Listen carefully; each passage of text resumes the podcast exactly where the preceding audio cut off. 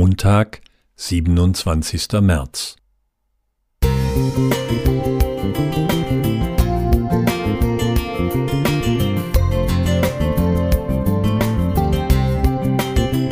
Ein kleiner Lichtblick für den Tag.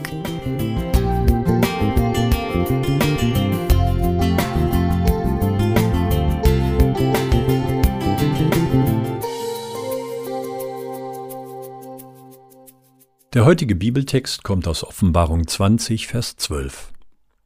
Und ich sah, die Toten, groß und klein, stehen vor dem Thron, und Bücher wurden aufgetan. Und ein anderes Buch wurde aufgetan, welches ist das Buch des Lebens. Johannes sieht in einer göttlichen Vision, was nach Jesu Wiederkunft im Himmel geschehen wird. Unsere Taten sind in einem Buch niedergeschrieben die damals höchste Form der Speicherung. Heute können wir in unserem Computer deutlich mehr Datenmaterial speichern. Und Gott? Hat er in seiner Allmacht nicht unendliche Erinnerungs- bzw. Speicherkapazität? Ein persönliches Erlebnis kommt mir dabei in den Sinn. Es ist März 1945. Der Zweite Weltkrieg geht zu Ende. In meinem Heimatort und der Umgebung kämpft die SS gegen vorrückende polnische Einheiten. Alle zivilen Personen haben, laut Befehl, das Kampfgebiet zu verlassen. So müssen auch meine Mutter, meine Schwester und ich flüchten. Wir landen nach vielem Hin und Her in Utzberg bei Weimar und werden in einer Gastwirtschaft freundlich aufgenommen. Die 21-jährige Tochter Traudel muss mir gefallen haben, denn ich habe ihr mit meinen dreieinhalb Jahren einen Heiratsantrag gemacht und so für einen Moment des unbeschwerten Lachens in dieser bitteren Zeit gesorgt. In einem Leiterwagen, der als Hochzeitskutsche dient, zogen die Angehörigen das Hochzeitspaar über den Hof. Hier enden meine Erinnerungen.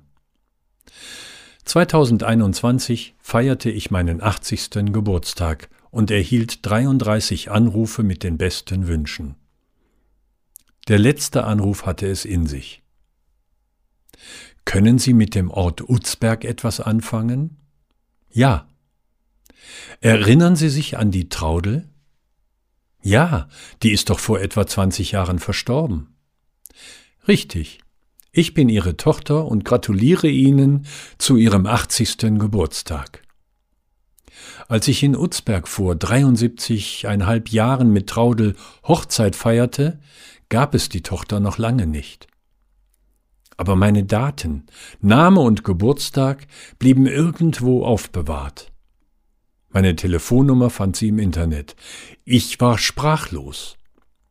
Hier musste ich an den Eingangstext denken. Bei unserem Gott geht nichts verloren.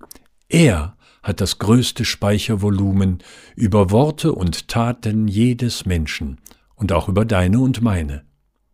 Überdies scheut er keine Mühen, um eine Verbindung zu uns aufzubauen und in Beziehung zu uns zu treten.